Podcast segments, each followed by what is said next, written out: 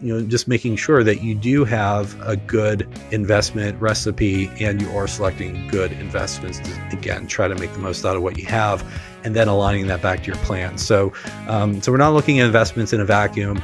You know, we're really looking at it in the context of everything of our life and trying to make smarter decisions and get the most out of life and, and minimize our lifestyle risk, if you will. Welcome to Retire Smarter with Kevin Kroskey. Find answers to your toughest questions and get educated about the financial world. It's time to retire smarter. Welcome to another edition of Retire Smarter. Walter Storholt here with Kevin Kroskey, President and Wealth Advisor at True Wealth Design, serving you all throughout Northeast Ohio, Southwest Florida, and in the greater Pittsburgh area as well. Find us online at truewealthdesign.com. Kevin, what's up with you this week?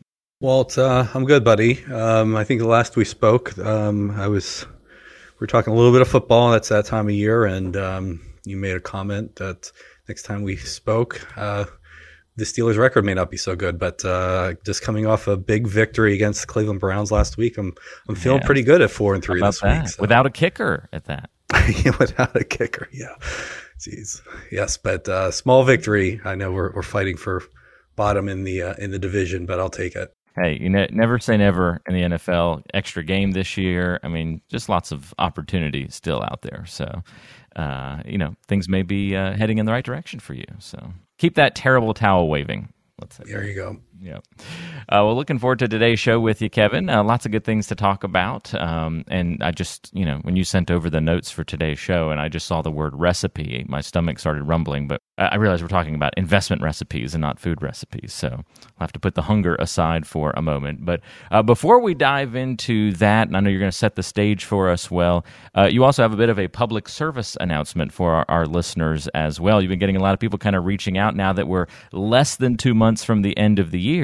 And uh, some people are acting with some urgency, maybe to some things happening inside their portfolios and their financial lives. Yeah, uh, literally over the last, I don't know, two, three weeks, we've had about a handful of people reach out from listening to the podcast or reading articles I've written over the years. Um, you know, we've we've done a few episodes on pension lump sums, and episode sixty-two uh, for was one where the title was 2021 may be the best year ever for these. And um, i'm not going to go into the details but you know that's we're kind of in the the crunch time there where paperwork has to be filed and submitted. And uh, if you're going to avail yourself of that lump sum in in 2021 so uh, we've had a few of those last week um, in the last weeks about pensions and questions and there's not a whole heck of a lot of time to do proper planning, but um, we'll certainly do our best to help people. Uh, so it's it's good that they're becoming aware of it. And then also, you know, our last episode we talked about the um, the tax proposal um, that came out for the Biden tax plan. That certainly seems to have shifted quite a bit from when when we spoke just a few weeks ago, and uh, the sausage making continues. But nonetheless, um, there's there's always some year end things to do from a tax planning and a tax smart distribution plan perspective and we've had a few questions relating to that as well, often in conjunction with the lump sums. What do you do and how do you tie this all together, sort of thing. Um, we went over that in detail uh, a couple times over the years, but episode 31 and 34 particularly, we went over that. Um, you know, if you're a DIYer uh, or just want to learn a little bit more, um, those are some episodes that may be good to digest. Um, and then retiree health insurance too. Um, I think probably that you know, and this isn't surprising but if you look at the top concerns that uh, that our clients have, uh, particularly when we start working with them, initially is you know making sure that their money lasts, you know, creating that income stream, health insurance concerns, um, going off the employer plan is always a big one. Making the transition onto onto Medicare or even filling that gap before Medicare starts at 65 making sure you're just paying your fair share of taxes, but no more, and then proper investment planning. Um, so those are a lot of the things that we talk about, you know, on the podcast because those are the key concerns that our clients tend to have uh, over the years. And uniformly, out of the, the handful of inquiries we've we've almost pleads for help, I would say we've received over the last few weeks there's been uh, all of those in, in pretty much every single one. So, uh, so I thought it would make sense to just you know if you're kind of coming into the podcast now and listening to it you know there's definitely I, I, think some good content that's out there that addresses those pain points specifically retiree health insurance, episode 59, uh, pre Medicare, we went over in detail. And uh, we didn't do a specific episode on it, but there's an article on our website uh, from last year, from December last year, how to get a $16,168 tax credit on Obamacare, even if you're affluent. And that's even easier in 2021 because of some of the tax changes in these stimulus plans. So, so a lot of things to do before Q4, in Q4, before the end of the year you know, pension lump sums, tax smart distribution planning, tax planning, health insurance, you name it, and then obviously putting it all together in the context of your financial life plan. But um, there's no time like the present to get started, but uh, the sooner you get started, the better for sure. Fantastic. Yeah, it actually brings up a good point. I, I don't want to get sidetracked from the main uh, meat of today's episode, but uh, I don't think it's something we've ever really talked about, Kevin, and maybe we can do a, a fuller episode on this at some point. But uh, how long does like when somebody says, "Yeah, let's let's do a plan" or "Let's have a conversation," they begin that relationship with you. I realize it's a long term relationship, but I don't know, is there a ballpark average of how long you go from we're starting the planning process to, okay, your plan is in place and working, and now we're into kind of maintenance mode? Do you even look at it under that lens?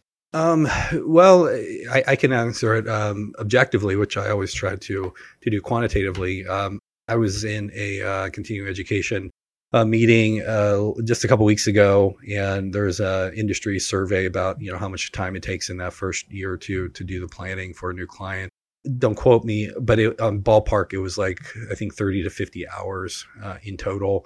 You know, some people are certainly there's a lot of variation that's in there. Some people are a little bit simpler. Some advisors work slower than others. You know, so on and so forth. But um, but everybody's a little bit different. You know, we're those unique snowflakes like we've talked about. So um, some people you can you know, if, if, you're proficient and if you've seen that issue several times before and those are problems you solve all the time, you can move pretty quickly, but you also need to make sure that you're moving at a pace and explaining in a way where the client can understand it. Because the whole purpose is to not only give the advice, but really give them the clarity and confidence so the client can make a, a, more informed decision on what's best for them. So, so that's really where you know you kind of have a little bit more um, art than science and a little bit more um, bedside manner, if you will, than just you know dealing with the details that go into it like every great financial planning answer, it depends. yep, you got it. Yeah, I mean, for us, usually it's about like three to five meetings in the first year, um, and you know, over time, we'll, we'll generally get down to one to two meetings per year. Um, but again, everybody's different.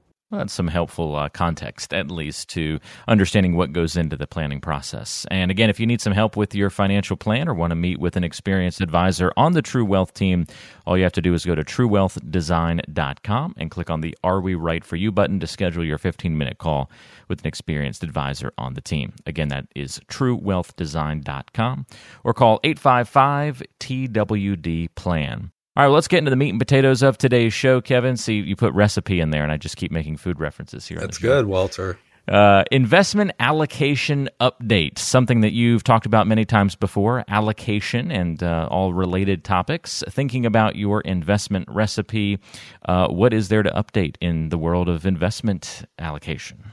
Sure. Uh, well, a couple of things. Give a little context first. Uh, it's, it's, generally, I'll write a letter, a client letter, uh, about twice per year talking about you know the portfolio, how we're positioned, changes that that are being made at the, those times. Usually, it's it's written at a time when there is you know an adjustment to the portfolio. Really helping to educate as well as set proper expectations uh, for investment returns. Um, certainly, you know, we don't, nobody has that crystal ball, but we've talked about some of these expected return forecasts in the past. You know, certainly markets change, and um, always dealing with something new. But one of the reasons why this is critically important, um, beyond just you know having a good investment recipe, a good which is akin to having a good investment allocation, in conjunction with having good ingredients or selecting the investments, is when you just think about your um, your retirement plan. So uh, we have at True Wealth our Retire Smarter solution um, we go through it in episode 45, but it's really our process to go ahead and, and help um, make smart decisions and, and, make the most out of what you have. And you start the big picture, you know, kind of visualizing retirement, pulling everything together, um, really kind of digging into cash flows, sustainable spending, things along those lines. You know, looking to optimize pensions, social security, and, and other income sources like that. Uh, but then you really have to start doing um, some stress testing. Uh, we this is kind of step four in our process. We call the risk mitigator, but uh, one of those components uh, is really kind of stress testing uh, your financial plan to assess your lifestyle risk. And really, what that means to me is um, the risk that you're going to have to make a change.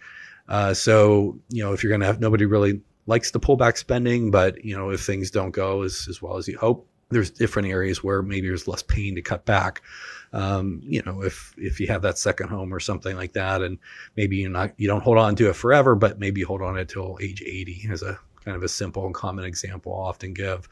Um, but you're not going to cut back on your your the needs that are in your plan, so to say. So whenever you're doing this sort of stress testing, you need to have risk and return assumptions to go ahead and properly do it. Uh, so you have to be thinking about the investments from uh, both a financial planning standpoint, stress testing standpoint, and then of course, you know, just making sure that you do have a good investment recipe and you are selecting good investments to again try to make the most out of what you have and then aligning that back to your plan. So um, so we're not looking at investments in a vacuum.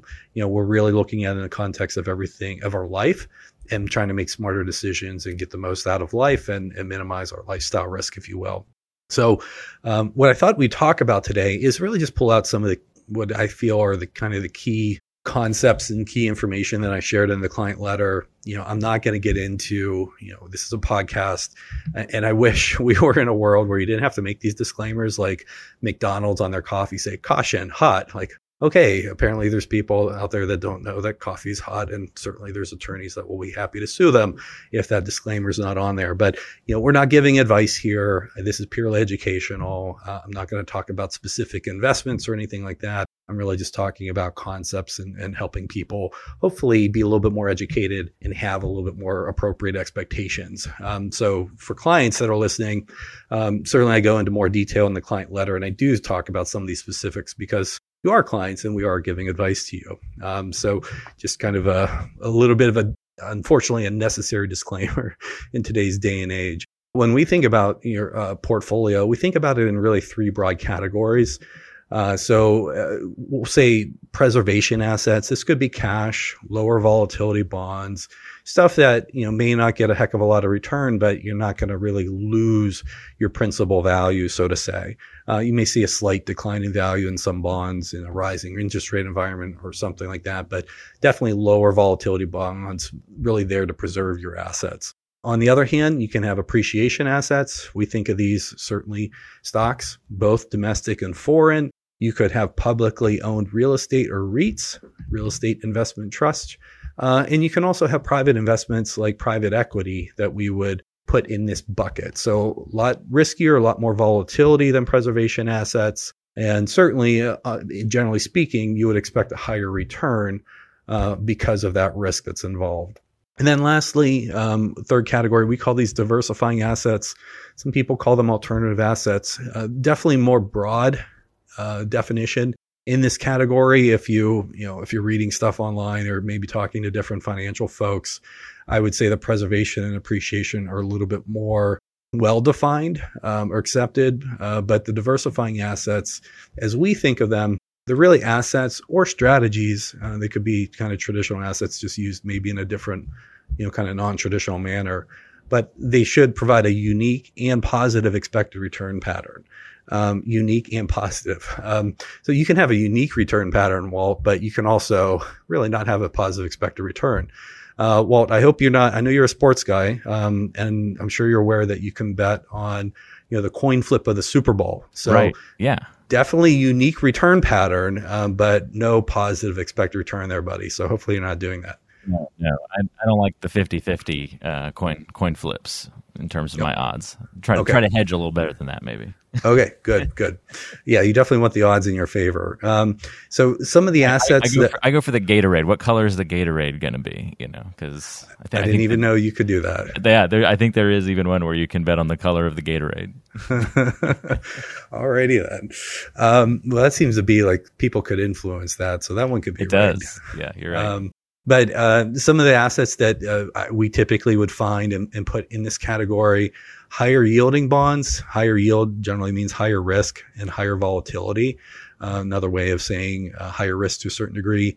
Uh, preferred stock. Um, so um, it's stock, but um, it, it, re- it, has kind of preferential treatment over common stock. Oftentimes you'll see like bank stocks um, and uh, in this category and other financial assets. You could also have privately owned assets. It could be private credit or, you know, privately uh, owned bonds that just aren't traded in the market on a day to day basis, as well as private real estate. So it's still real estate, just like you may own in uh, a public REIT. So fundamentally, it's the same type of property by and large, um, but it's not you know mark to market every day that you know the, the stock market is open.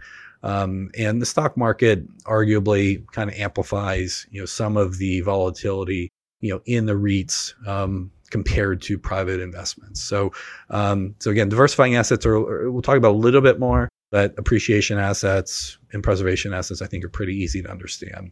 So, three broad categories, Walt. So we'll uh, we'll take one at a time here. Okay. Okay, let's do it.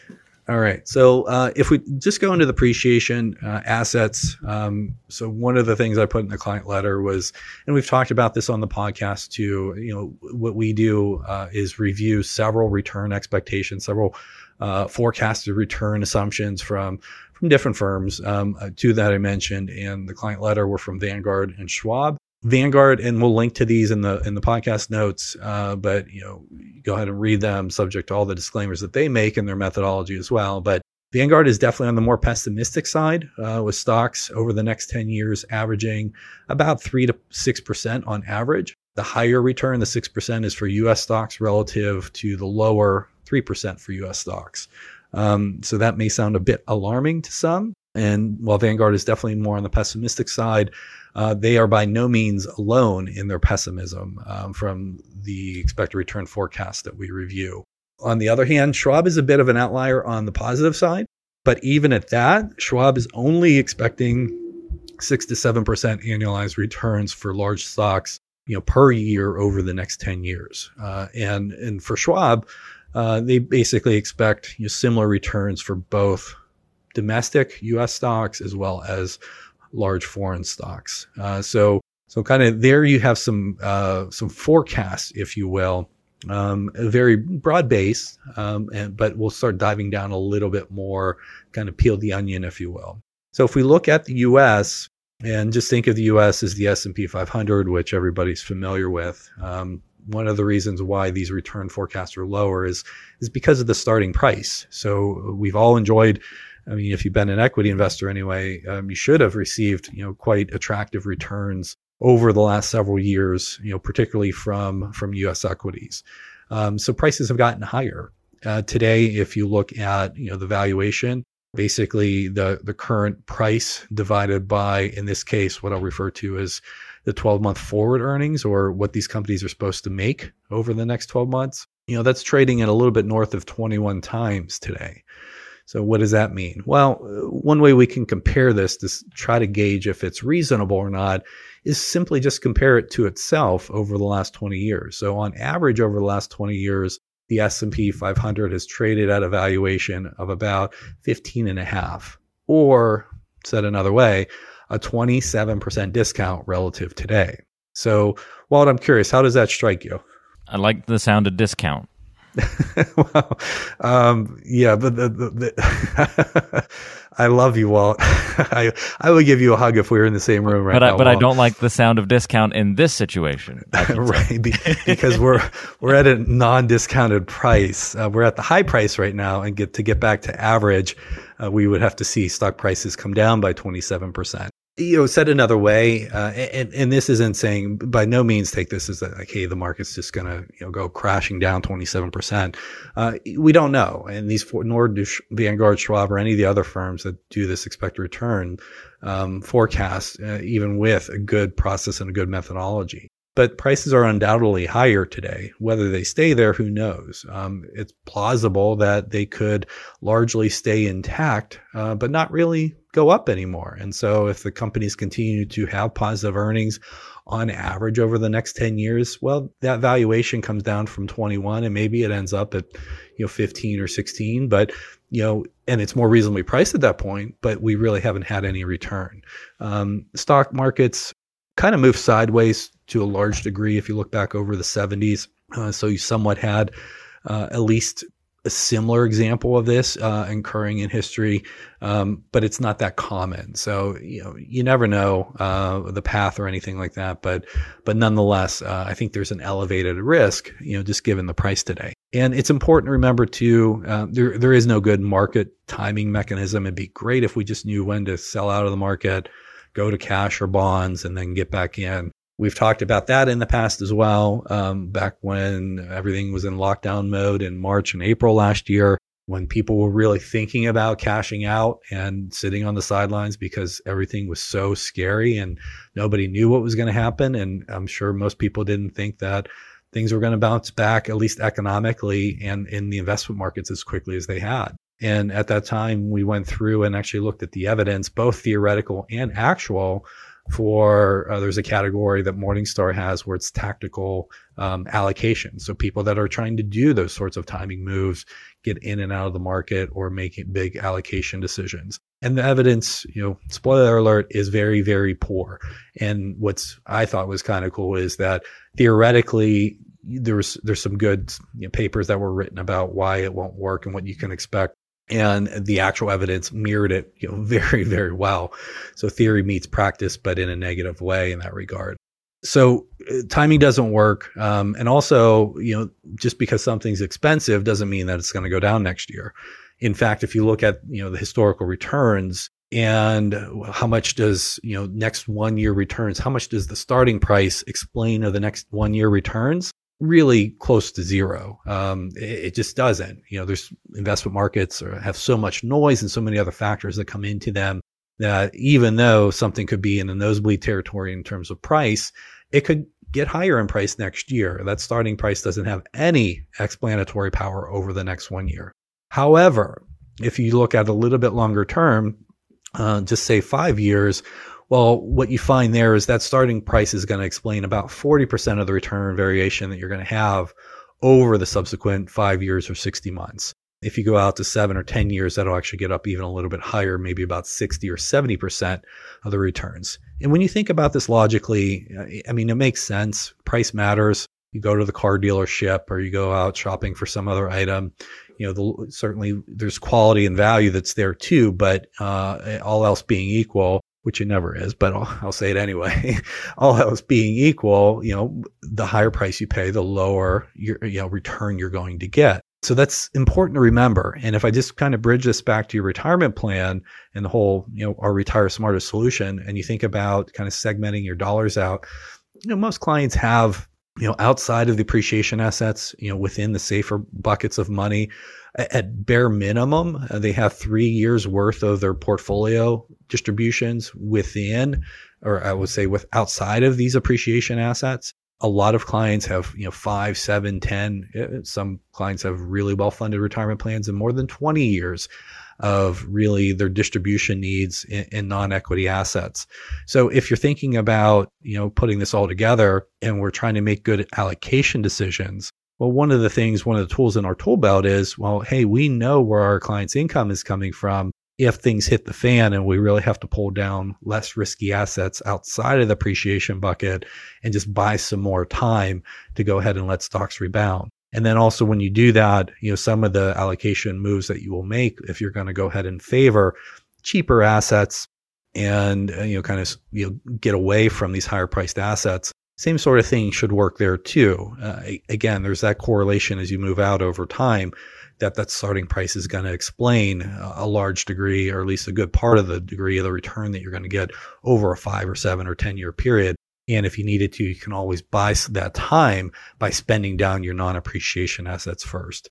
There was a lot that was there. Let me take a pause for a moment and check in with your Walt. Um, that makes sense. Any questions, or did I do the Charlie Brown teacher impersonation? No, no, it, it makes sense. I'm tracking you so far. Um, it's definitely a lot of a lot of data and a lot of numbers to keep up with, but I think you're breaking it down in a good way. Okay. I'm still licking my wounds from the discount comment. um, speaking of discounts, I'll give you another one. Um, so, uh, and I think this is interesting, which is why I'm mentioning it. But um, also, uh, on average, over the last 20 years, um, well, let me let me back up for a moment. Generally speaking, the U.S. market will trade at a valuation premium to the rest of the world we're less risky. Uh, arguably, we grow faster. We have a higher composition of uh, sectors like technology companies compared to like Europe and what have you. And, and, those those types of companies tend to command higher higher multiples, higher price to earning multiples. But uh, similar to how I just compared the S and P 500 value today to itself over the last 20 years, if we compare the U.S. to foreign markets, on average over the last 20 years, uh, the discount of foreign markets, so these are large stocks outside of the US, um, the average discount has been 13%. Today, that discount is 29%. And if you look at that a little bit further from a statistical standpoint, this level of a discount should occur less than 2.5% of the time. So I mentioned those expected return forecasts from Vanguard and Schwab. Vanguard had a much higher expected return for foreign stocks. It, it, this is part of the reason why. Um, it's not saying that foreign stocks are a cheap buy. I would argue that most parts of those markets are, are reasonably valued. There's certainly there's parts that are more attractive and other parts that are more expensive, but in aggregate, um, they're more reasonably valued, if you will. But the, the, reason why they're at such a big discount today is because the U.S. and the S&P 500 have done so well. Um, so even Schwab you know, Schwab's projecting similar returns, you know, six to seven percent range per year over the next 10 years for both domestic and foreign stocks. I'll just mention this, but I won't get into it. Um, I would I would argue that there's probably a little bit more of a margin of safety, if you will, in, in owning foreign stocks compared to the elevated price U.S. stocks. Even though the U.S. is likely going to grow faster and so on and so forth, it's just that that starting price um, for many of those U.S. assets that are within the S&P 500 are at quite a high price that I, am tracking that. That makes sense, and uh, good to know. There's opportunities uh, in all of these sectors, and, and maybe just a few more opportunities because of that disparity. You know, there's, well, I mean, or, it, or opportunities isn't the right word, perhaps. No, I, I, I'm just thinking where my mind went with that question is it, it's definitely a difficult time to make um, to make a good all weather investment portfolio. It has been for quite some time. Um, there's certain assets that we that we like and, and like a lot more. There's certain parts of the U.S. market that are quite reasonably priced. If you look, um, I talked about the S&P 500, but if you look at small value stocks, they're trading about on average where they've traded over the last 20 years. And that's despite having really strong returns more recently. So it, you, you kind of need to look under the hood a little bit and do a little bit more thinking. I'll just keep it kind of a little bit higher level, if you will. Our client letter goes into this some more. And if anybody is not a client but wants to read it, you know, you can go ahead and send us uh, just go to the contact us page on the website. I'll be happy to share it with you. But, but nonetheless, it's difficult today. If you go back, think of like the 2000s, you know, when the tech bubble burst, and, we're kind of approaching those those nosebleed territory for valuations. It was a lot easier to go ahead and build a diversified portfolio back then that you had a reasonable expectation that was going to do well. Interest rates were still high, maybe around 7% for bond yields real estate, you're probably getting about an 8% yield back then. Um, the stodgy value stocks that you know, people like Warren Buffett liked um, were out of favor because didn't have a dot com in the name. International stocks hadn't done nearly as well. There was a lot more favorably priced assets back then. And today, there's a lot more highly priced assets all around. Um, so it's definitely more difficult today. I don't think there's any doubt about it. But that's where my mind went. So there's still, you know, there's still relatively speaking some opportunities and some probably things that you want to avoid. Um, but it's it's definitely more difficult today for sure interesting comparisons back to the dot com era. So that's sort of the landscape for those appreciation assets. You outlined the three groups for us a few moments ago. So, what about uh, preservation assets? What's the skinny there? Yeah, the, these I, I, like these just because uh, they're mostly math. It's a lot easier, um, I think, to to understand. Um, but in short, you know, the starting yield uh, or starting rate, you can kind of think of that, is really going to explain about ninety percent of the return that you're going to get, you know, from that bond, or you know, say from like a core, higher quality, lower credit risk type bond. Everybody knows today um, rates are low, yields are low, ergo expect pretty low returns from the high quality stuff here. There's two types of risks when it comes to bonds. You always need to know what kind of risk you're taking in, in any investment. Um, but bonds are kind of easy, uh, I think, anyway. Um, you can take credit risk or you can take duration risk. So let me talk about duration risk. It's a little bit easier but duration risk is just moving out and buying longer dated bonds. Um, so, you know, you can think about like a 15 or 30 year mortgage, um, well, which one generally has a higher rate attached to it. That'd be the 30, right? Yep, you got it. So the further you go out in time, the more interest rate risk there is over time. Thus, um, the rates on longer dated bonds or mortgages are are going to be higher. That's you can have an inverse of that in some uh, very unique situations, but that's a pretty rare event but that's what you have there. So duration does well. Um, longer dated bonds do well if interest rates are about flat or if rates decline.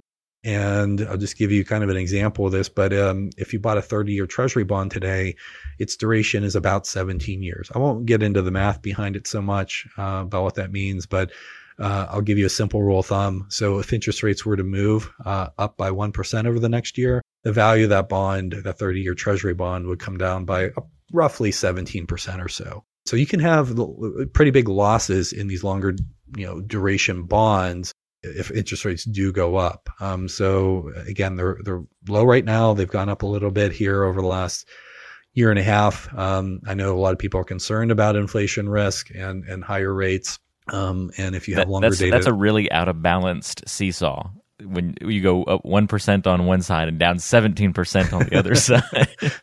well, that, in the reverse, the I, reverse I'm having true. flashbacks to when I was a kid, Kevin. I did the uh, very dumb thing of having all the other kids pile onto the other side of the seesaw, so that I would just be hanging out way at the very top and the idea was I could stand on the on the top of the seesaw, way up above the ground, with all that weight on the other side. It was very stable. And then one kid said, "Jump off!"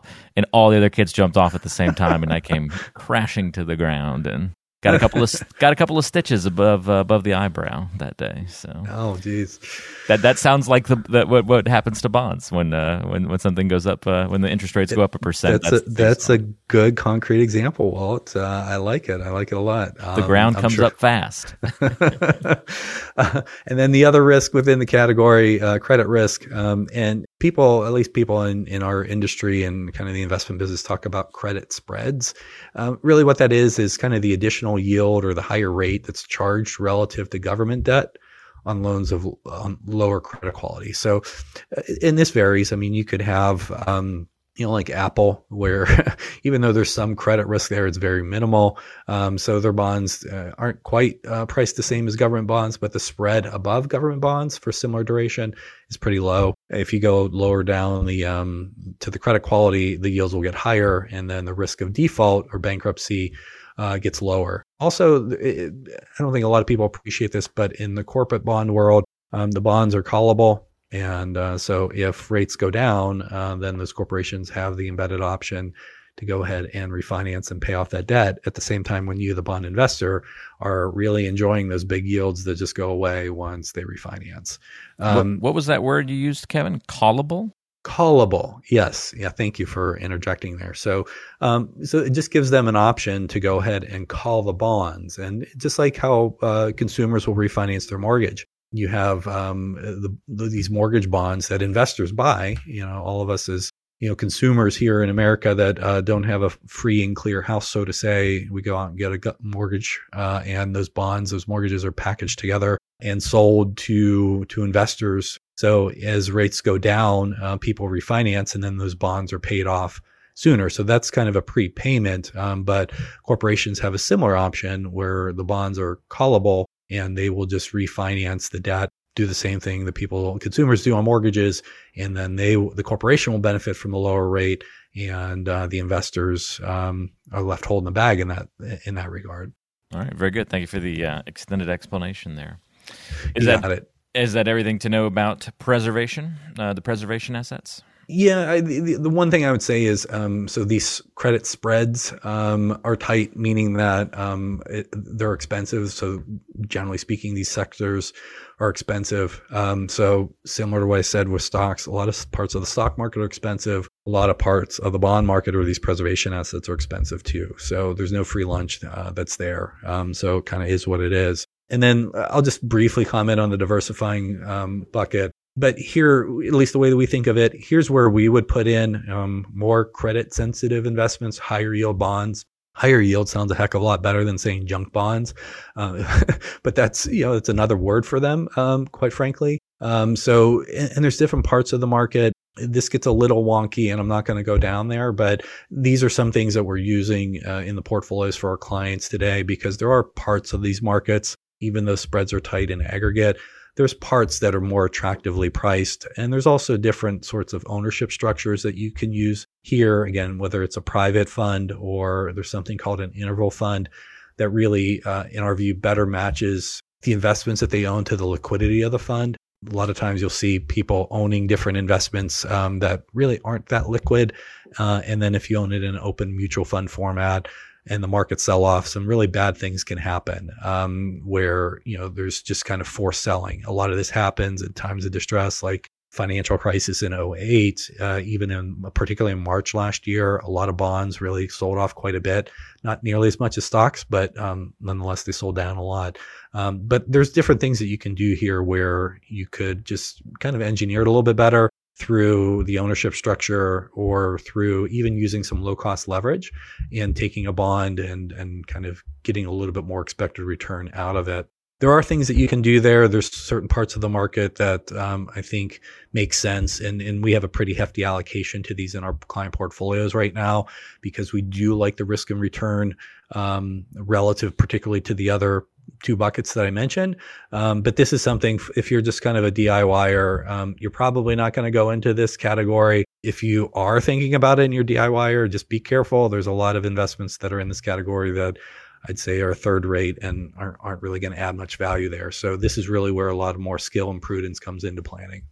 Skill and prudence, something that's needed, uh, I think, every time we join together on this uh, Retire Smarter show, Kevin. So I appreciate your help and your guidance through uh, talking through these things today. And again, if you want to read that letter that uh, Kevin wrote to clients, and even if you aren't a client, do reach out and uh, I'd be happy to share that with you. Again, you can go to True Wealth Design com and just use the contact page to get in touch. That's also the place to go if you want to schedule a time to meet one on one with an experienced financial advisor on the True Wealth team for your 15 minute call to find out if uh, the True Wealth team is right for you. Go to truewealthdesign.com and just look for that Are We Right for You button. Kevin, thanks for the breakdown of everything. Go Steelers. Enjoy the beginning of fall. And uh, any final thoughts to wrap up today's show? Watch out for that teeter totter. Watch.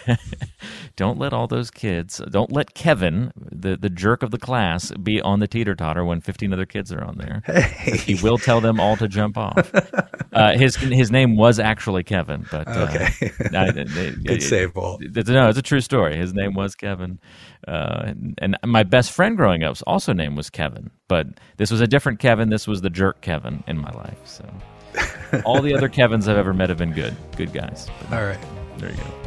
Uh, thank you, sir. We'll look forward to chatting with you again in a few weeks. Got another good episode on the way. We're going to be talking about what it means to be a conservative, quote unquote, conservative investor these days. We'll dive into that on the next episode of Retire Smarter. Until then, thanks for listening.